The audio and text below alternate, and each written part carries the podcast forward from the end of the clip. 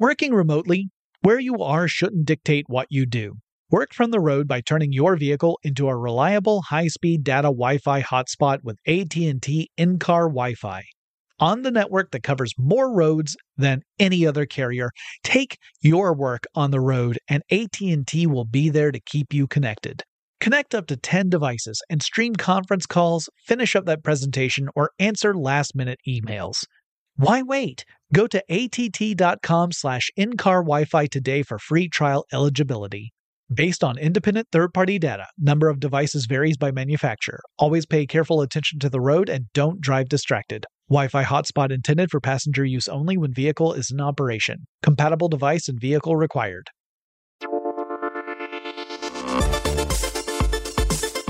Welcome to Tech Stuff, a production from iHeartRadio. Today we are witness to one of those rare moments in history.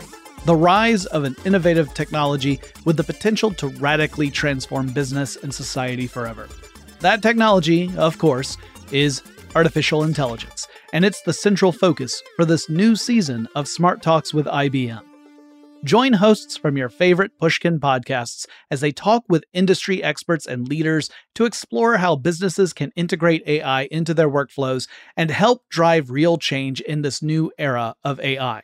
And of course, host Malcolm Gladwell will be there to guide you through the season and throw in his two cents as well. Look out for new episodes of Smart Talks with I B M every other week on the iHeartRadio app, Apple Podcasts, or wherever you get your podcasts. And learn more at ibm.com slash smarttalks. Hello, hello. Welcome to Smart Talks with I B M, a podcast from Pushkin Industries, iHeartRadio, and I B M. I'm Malcolm Gladwell. This season, we're continuing our conversations with new creators, visionaries who are creatively applying technology and business to drive change, but with a focus on the transformative power of artificial intelligence and what it means to leverage A I as a game-changing multiplier for your business. Today's episode highlights the power of collaboration. I B M has long been a supporter of the Better Together mindset and embraces partnerships. They have been working together with Salesforce for more than two decades, but have recently launched a new collaborative effort surrounding generative A I. Pushkin's very own Jacob Goldstein sat down with Matt Candy and Susan Emerson. Matt is the global managing partner of generative A I at I B M Consulting, helping clients and partners around the world embrace this new era of technology.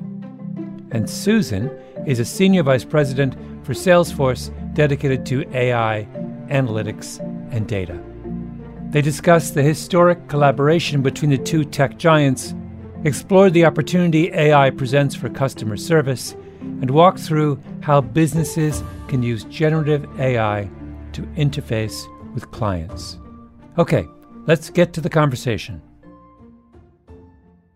Thank you guys for coming this morning. Um, so I'm interested in, in how you both came to generative A I, or maybe it sort of came to you in the way it sort of came to all of us. But how did you arrive at, at working on generative A I?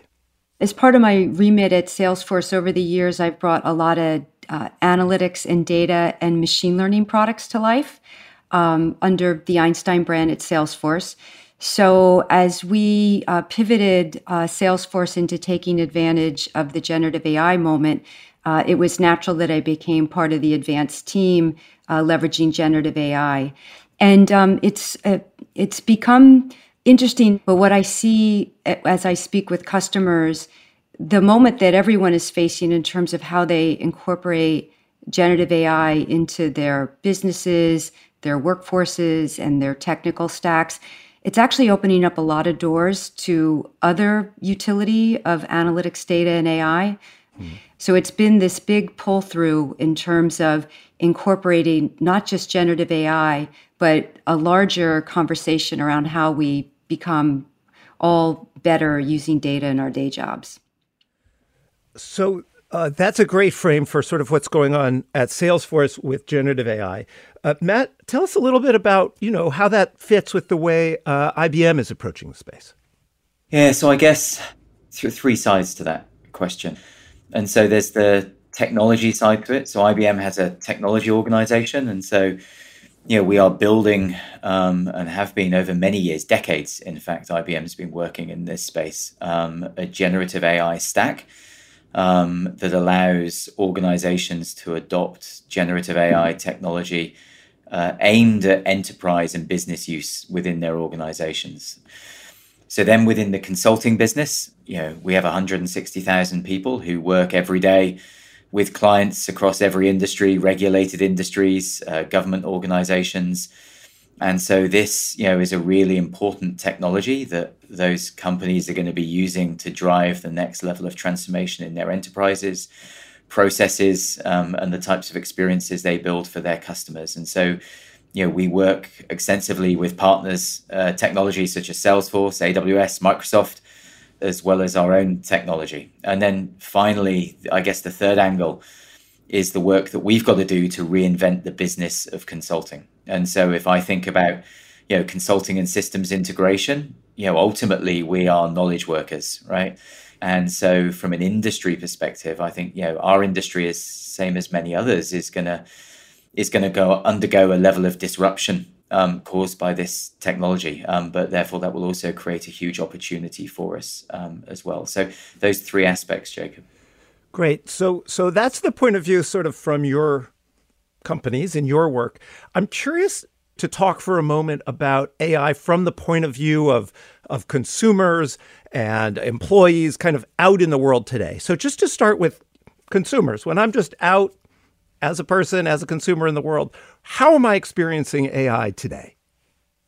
I'll give you a great little use case, actually. I was on holiday uh, three weeks ago um, in Tenerife in Spain, and uh, I was trying to find somewhere to park the car with the family for dinner that evening.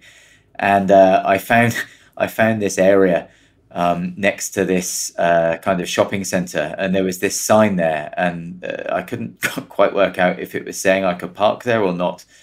And so I took a photo of the sign and I uploaded it to an A I tool. And I said, what does this mean? And it basically explained to me what the sign was saying and basically told me that I shouldn't be parking there. And so I drove on and I found some somewhere else to park. But, you know, that that allowed me um, in under sixty seconds to probably avoid a one hundred euro fine by parking the car there. So Uh, just a simple example, but I think the ability that these tools have to take friction out of our daily lives, you know, and to be able to make just things that we do in our everyday life simple and more frictionless. Um, you know, that's how I lo- look at um, how Matt, the consumer, is going to benefit from some of this type of technology. And from my perspective, it's also a travel story. Um, I spend a lot of time on the road for, for work, but recently had to send Uh, my sister and her family to a destination they had never been to for a wedding. And um, it was really quick and easy to use some generative tools to come up with a whole plan for them because they love to hike and to be outdoors and to hike in areas that aren't overly crowded with um, people. And so Gen A I very quickly gave me an itinerary of a bunch of terrific hikes for them uh, for, for a destination. So things like that. Great. And then what about the the effect of A I and of automation more generally on, on employees, on the workforce?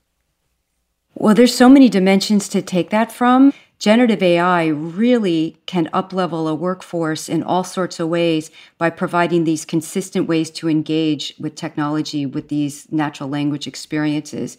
So I think it changes everything from it finds us content, it generates us content, it makes it easier to work with our systems of, of engagement and operation. And for many organizations, uh, it can be a, a lifting factor in terms of bringing a more consistent workforce experience because these tools can just be ever present in our systems of, of work. Um, I mean, I'll give you a little example. Here in I B M, we have something called Ask H R. And so that's our conversational A I Uh, interface that we use to interact with H R services. And um, ninety-four percent of every employee interaction now happens without human intervention um, through that interface. But you would never know that. And so if I think about, you know, I, um, our H R processes, you know, we have this amazing conversational-based uh, A I that we use for all of our H R interactions, um, and we surface that through Slack. And so Slack becomes the front door for how we access um, a lot of these different enterprise processes and capabilities and how we surface A I. In fact, I'm taking a flight shortly back to the U K, and our Ask H R boss is reminding me that it's raining in the U K and I should take an umbrella. Isn't it always like raining in England? like... Yeah, I don't think there's any A I needed for that. I think that's just a hard-coded, if England, then take umbrella. That's right. That's just a rule. That's just a rule. Right. And you're able to yeah. converse and, you know, I need to book holiday. I need to move somebody between managers. I need to figure out the policy on this. And the A I basically navigates across the different systems to be able to help get that information, to summarize it back, to be able to carry out the transactions that I need carried out. And it just, just removes all of that complexity and, and makes it easier to get things done.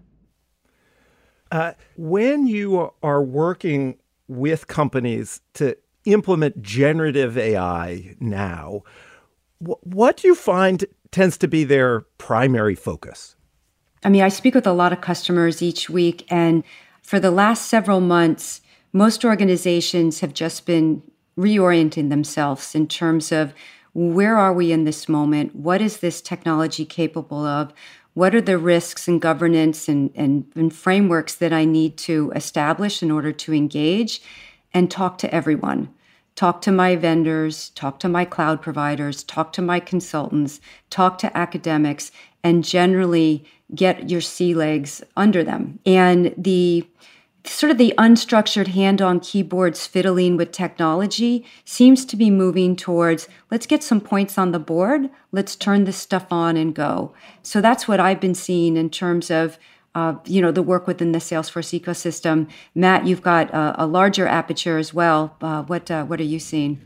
Yeah, so I, I, I definitely agree. I think, you know, there's been lots of um, getting sea legs, experimentation, just trying to build knowledge, being able to try and build almost a, a you know, internal organizational point of view and reference framework. Yeah. Uh, you know, I've seen lots of what I would refer to as random acts of A I um, yep. you know, in, in, in terms of uh, in terms of experimentation. But I think I think people now looking into twenty twenty-four, and this is all about now adoption and scaling.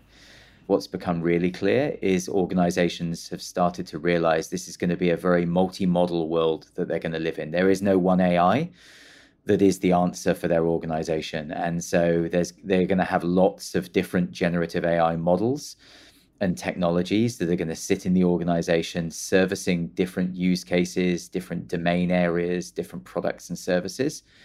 Um, and so therefore, having to figure out how they're going to navigate and manage this kind of open world that they're going to be sitting in and the decisions that they're going to have to make around that. I think the second thing that I've seen, um, that people are now becoming very clear that this needs to be what I would refer to as use case led and outcome focused. Um, and so really needing to start with thinking about the business outcome and the problem that, you know, we're trying to solve.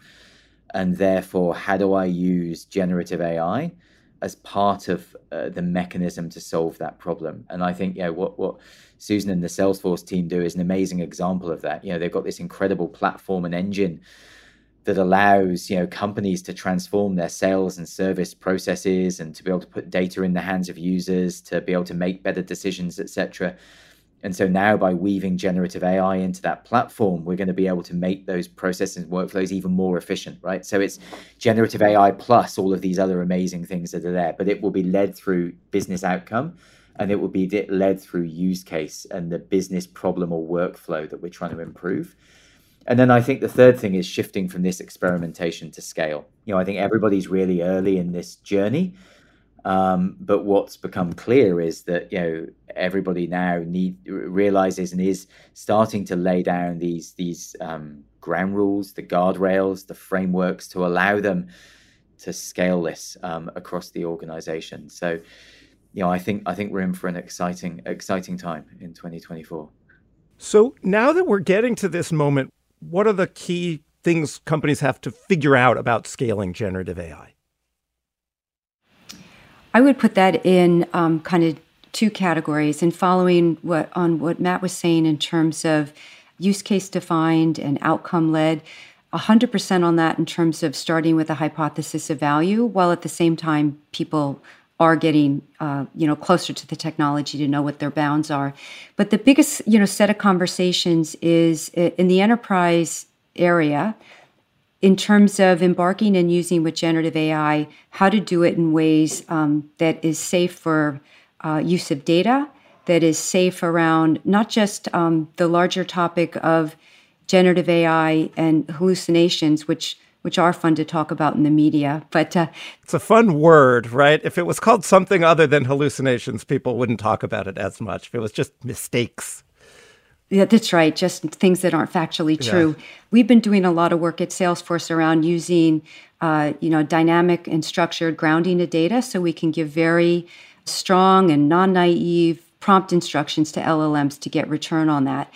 So, so just to summarize, uh, top of mind for organizations using, you know, large language models is using their data in ways that are safe, trusted, not exposed, and reducing the opportunity for hallucinations and maximizing relevant content. Great. So, so Matt, Susan was talking about, you know, both what organizations are are concerned with as they scale generative A I and how Salesforce is working to sort of address those concerns. What are you seeing uh, at I B M? Yeah, so I think certainly from a from a scaling of generative A I uh, perspective, you know, this topic of of governance, um, you know, and how organizations are going to have to govern all of these models um, that sit sit within inside, how they manage kind of bias, um, fairness, model drift. You know, if you think about the data that's gone into a model um, and and the output it gives to start with, not because the model changes, but because the context of the world moves on. And so being able to kind of manage this model drift is going to be a really important thing. I think data really matters. And so quality, access, security uh, around data within the enterprise is going to be critical to scaling generative A I. And the other one I think that's going to be really important, and I think many organizations haven't even got there yet in their thinking, is around the E S G implications, so carbon. You know, the use of this technology does not come without a cost of carbon. Carbon, meaning it's very energy intensive. Correct, yeah. The, the training of the models. And so thinking about carbon disclosures and thinking about where I'm infusing it into my business and how much I'm using it and what the carbon cost of that is, as I think about the, you know, m- you know, um, my own organizational uh, responsibilities to reduce carbon. I think, you know, there's all of these things that uh, I think are going to become important factors as people are thinking about the scaling implications of this technology. A I is already making new experiences possible, but we must be mindful in how we integrate this new technology as we continue scaling generative A I. Matt touched on some crucial aspects from an I B M perspective. Governance, bias, fairness, and security are all key considerations when organizations aim to expand their use of generative A I. The environmental aspect is especially important, and it's refreshing to hear leading thinkers like Matt and Susan highlight these issues. As this technology continues to evolve, these factors are becoming increasingly important for organizations to address. The historic collaboration between I B M and Salesforce is helping to remedy issues companies face when scaling A I. So, I B M and Salesforce recently announced a new collaborative project around generative A I. Uh, tell me more about that. We've been partners for over two decades now, um, I B M and Salesforce. And so within our consulting business, you know, we work with Salesforce technology to help our clients implement that technology to transform their businesses. We've got a huge practice, over twelve thousand people with certifications around Salesforce platforms. And so, you know, as Susan and her team and the broader team in Salesforce are infusing more capability into the platform around generative A I, then our mission is really simple. It's to help clients who are using the Salesforce platform adopt those capabilities to help them get more benefit within their organization.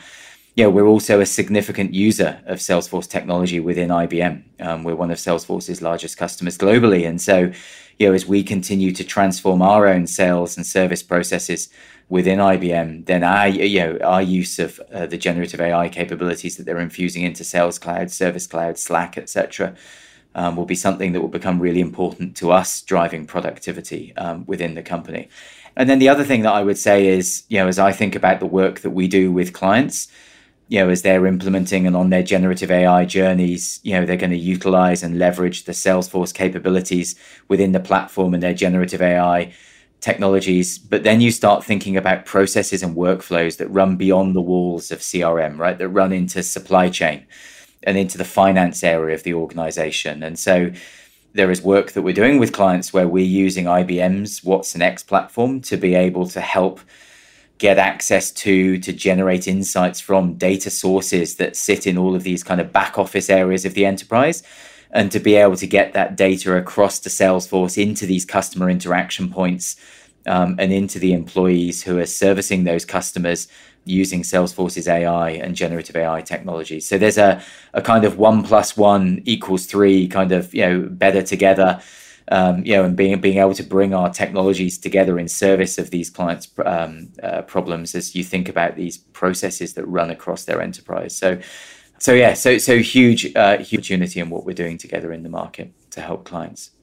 Yeah, and just building on that, uh, it it is a huge moment for uh, for organizations and for technology companies like Salesforce, and we couldn't be happier to have partnerships like we have with I B M. Like the the range of thought leadership that is appropriate at the moment is everything from what is that hypothesis of value and what are those use cases and what is the order of operation in terms of approaching it, just in terms of focus, but then things that would help organizations assess their A I readiness.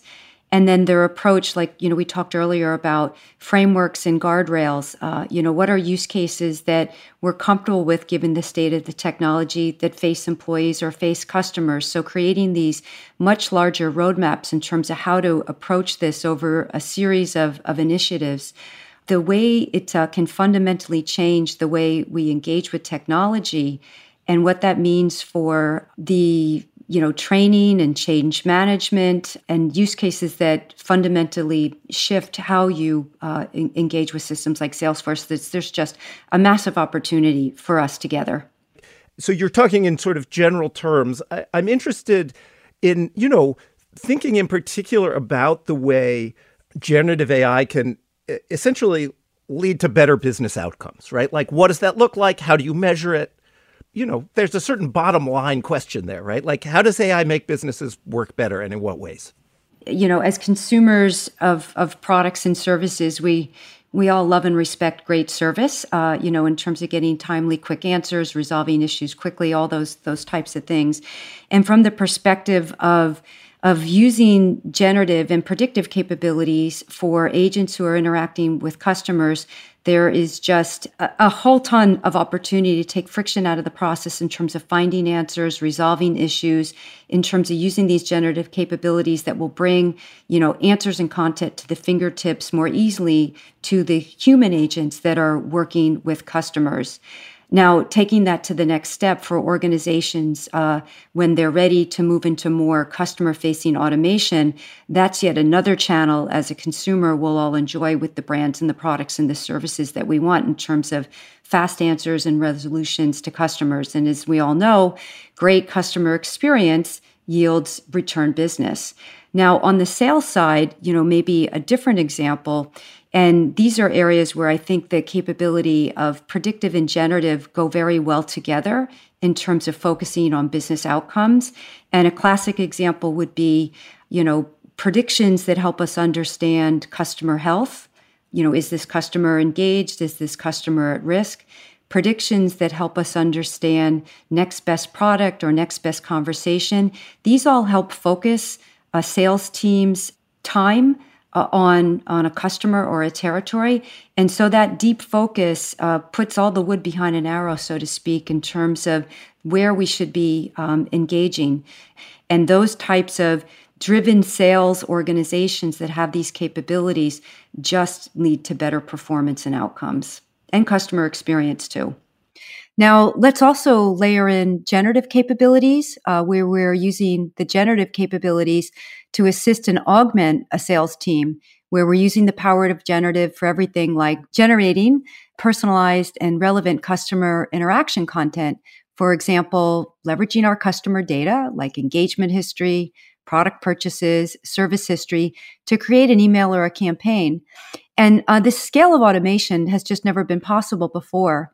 And, you know, maybe even taking this one step further with generative, where we take all the administrative friction out of the day job and doing things for sales teams like summarizing their calls or creating a meeting plan for them. And, you know, very broadly speaking, using generative A I to change the interaction mode with systems like Salesforce from clicks and, and training, uh, where people have to focus on the process, to more conversational user experiences, Um, which are much more engaging and easier to use. So all of this together is just incredible and transformational and makes uh, all businesses and people work better. So I just want to spend one more moment on the partnership between I B M and Salesforce in generative A I. And there's this phrase that's interesting to me. It's ecosystem partnership that I think is relevant here. So what is an ecosystem partnership, and why is it, you know, helpful in in creating scalable A I solutions? This idea of being open, um, I think, is probably one of the most important premises for us as technology companies, for us as consultancies and system integrators, and for our clients to think about the the, the sources of value that can be created through taking an open approach um, is is hugely important. So if I think about, for us, ecosystem means making sure that we have all of the different partnerships that we need with technology providers, with service providers, that we can bring to our clients the right set of capabilities to solve the problem that they've got, and not thinking that just, you know, what we have in-house or what we have with just one other partner that we work with, you know, is is the, is the right thing. And so, you know, I think every problem that our clients have is solved through a range of technologies that come together in service of creating that business outcome. I want to touch briefly on ethics and governance. Something like eighty percent of C E Os see explainability, ethics, bias, trust as major concerns on the road to A I adoption. And so I'm I'm curious how business leaders navigate these things, and in particular, how Salesforce and I B M are building these concerns into how they work with customers. You know, we've been incorporating predictive machine learning into our, our products since mid-last decade. And at that time, we started with all of our ethics and governance um, work at that time in terms of frameworks for engaging with A I in ethical and, and safe ways, and have a lot of guidance for customers in terms of those programs. The machine learning um, focus that we've had at Salesforce has always been deeply focused on explainability. So if we're making, you know, predictive recommendations, to explain how we got to that, you know, whether that's something that a user sees as they're engaging with it, so they have full trust uh, in terms of interacting with it, but also for the practitioners who are building it. So we have this like longstanding vibe and capability with our predictive um, side of the house. And on the generative side of the house, you know, the state of the marketplace right now is L L Ms for most people are are largely black boxes uh, in terms of not fully interpretable in terms of how they come up with their content. Now, that said, there is a lot that you can do in terms of audit, in terms of, you know, transparency, in terms of what are the prompts that are being submitted to these L L Ms, what do these L L Ms provide back in terms of return, and then what did the human do to change it, use it, or ad- adjust it? So we've been updating all of our ethics and, and governance frameworks now. I guess I would call it with safety components as well, in terms of how to work with data um, uh, in, in safe ways and with these transparent governance models. Yeah, so, so I mean, this is an area that I B M's been kind of working on for many years. And so, you know, our A I ethics board that we have internally kind of governs and, and provides frameworks and guidance for everything that we do in the company. There's a lot of work that we do to help our clients and organizations establish their strategies for A I governance, as well as their own internal policies, models, approaches, ethics boards, et cetera. And so, you know, helping them put in place these ground rules and guardrails, organizational process uh, changes, et cetera, um, I think is a really important part of this scaling discussion that we were having earlier, as, as, as people are going to be kind of rolling out more of this technology internally. And then I think there's um, a lot that organizations are going to have to do to think about, especially in the generative world, around all of the different types of models that they're using, models that they're training and tuning and building, and how they manage all of those for explainability and bias, drift, and actually regulatory requirements. Like if you if you think about what's what's happening around the world as different countries, uh, the E U A I Act, you know, there's lots of different regulatory requirements that are going to be coming in. And so for multinational companies operating across multiple countries, how they're going to be have to make sure that they're they're complying with all of not only their own internal policies, but the requirements of the country, as well as potentially industry regulatory requirements as well. And so there's a lot that we are doing and going to be doing in um, helping them manage complexity. But I, I B M has a very firm view that we believe that this is all about regulating A I risk, not A I algorithms. And so focusing on um, precision regulation. So, you know, use the use the bodies and regulatory bodies that are out there um, to provide the, the control um, as opposed to trying to regulate the technology. So generative A I is changing kind of absurdly quickly, right? A year and a half ago, we wouldn't have been having this conversation. We're here today. Everything's happening now. I'm curious what you both think about about the near-term future of generative A I, right? If we came back in a year, or let's say two years from now, if we came back two years from now to talk about the work you're doing in generative A I, what would we be talking about? I use this example sometimes. Um, I have three kids, and um, I don't think any of them have ever gone into a bank to deposit a check, right? They pull out their mobile phone, and they scan the check with the camera, and they're done. I'm surprised that they even know what a check is, for the record. But yes. Right. Well, yeah, uh, sometimes their parents give them one, like okay. they, they get direct deposit. But anyway, like this experience of like, what do you mean uh, I go into a, a branch and cash a check? I just do this with my mobile phone. And I, I think a little bit of, of it that way in terms of the systems that we use at work. Um, I can imagine explaining to my my kids, like, oh yeah, at Salesforce, you know, back when someone had their first day on the job, you know, as a as a service agent or as a salesperson, they would have tabs on the screen, and they would be trained where to click, and they'd have documented processes in manuals and that showed them where to get from point A to point B. And as the clock turns forward, they're just interacting with a natural language prompt. But um, it just kind of fundamentally changes the way we'll be able to interact with our systems of record at work. It'll be just much more conversational. Instead of clicking through something, you'll just basically have a conversation. Much more conversational. Yeah, th- this is the biggest paradigm shift in how we interact with technology, I think, since the invention of the graphical user interface.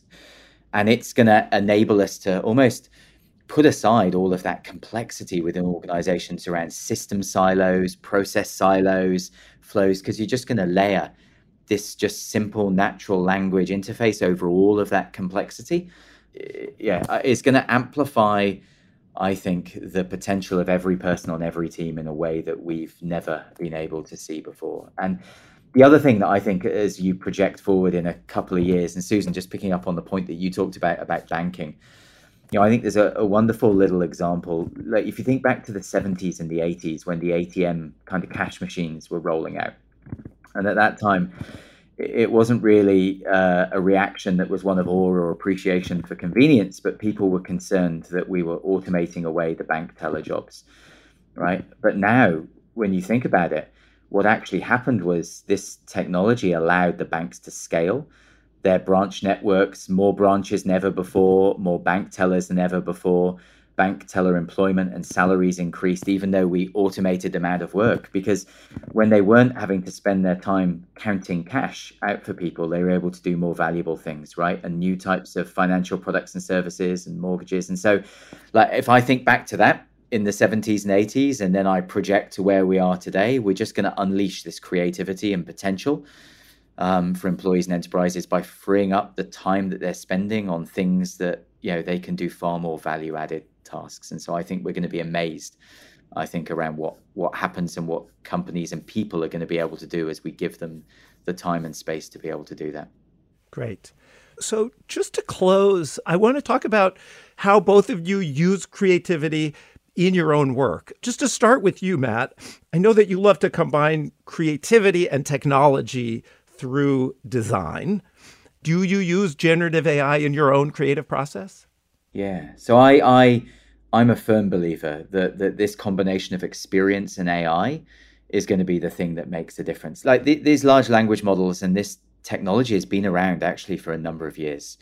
And it's only at the point late twenty twenty-two where OpenAI wrapped a digital experience around this and put it in the hands of people that suddenly the transformative power of, of this technology was realized. And so I think the way that we surface these capabilities and put them in the hands of people to be able to adopt it in a really frictionless way is, is the thing that's going to be um, hugely important to the adoption and scaling of this. So I I think the most important thing for companies to do is to make people, not technology, central to their strategy.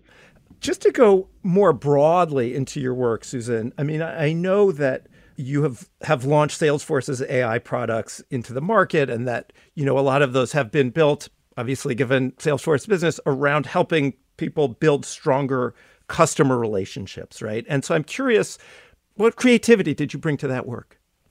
Some of the, the products that I work with at Salesforce, they're they're deeply visually focused. And my personal perspective is, is that the world can be really noisy. Uh, we're just inundated with all sorts of demands on our time through so many channels, right? Like the phone is firing off, you're getting instant messages, you're getting Slack messages, you're getting, you know, D Ms, you're getting emails, your phone is ringing, there's processes that are bearing down on you.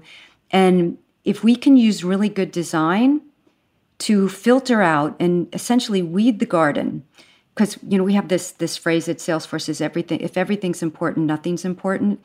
So using really good design to create the user experience in Salesforce that just brings stuff to life in the most powerful way. So I always think of it from that perspective, like if I'm going to put this on a screen in, in, in Salesforce, what did I not put on? Is this the most important thing? And is this the thing that's going to align everyone to the larger initiative of the firm? So, so it's that kind of design thinking that I use probably every moment of the day, whether I'm building a demo or talking to an executive as a company in terms of as I see a vision for how they might deploy our products to actual product development.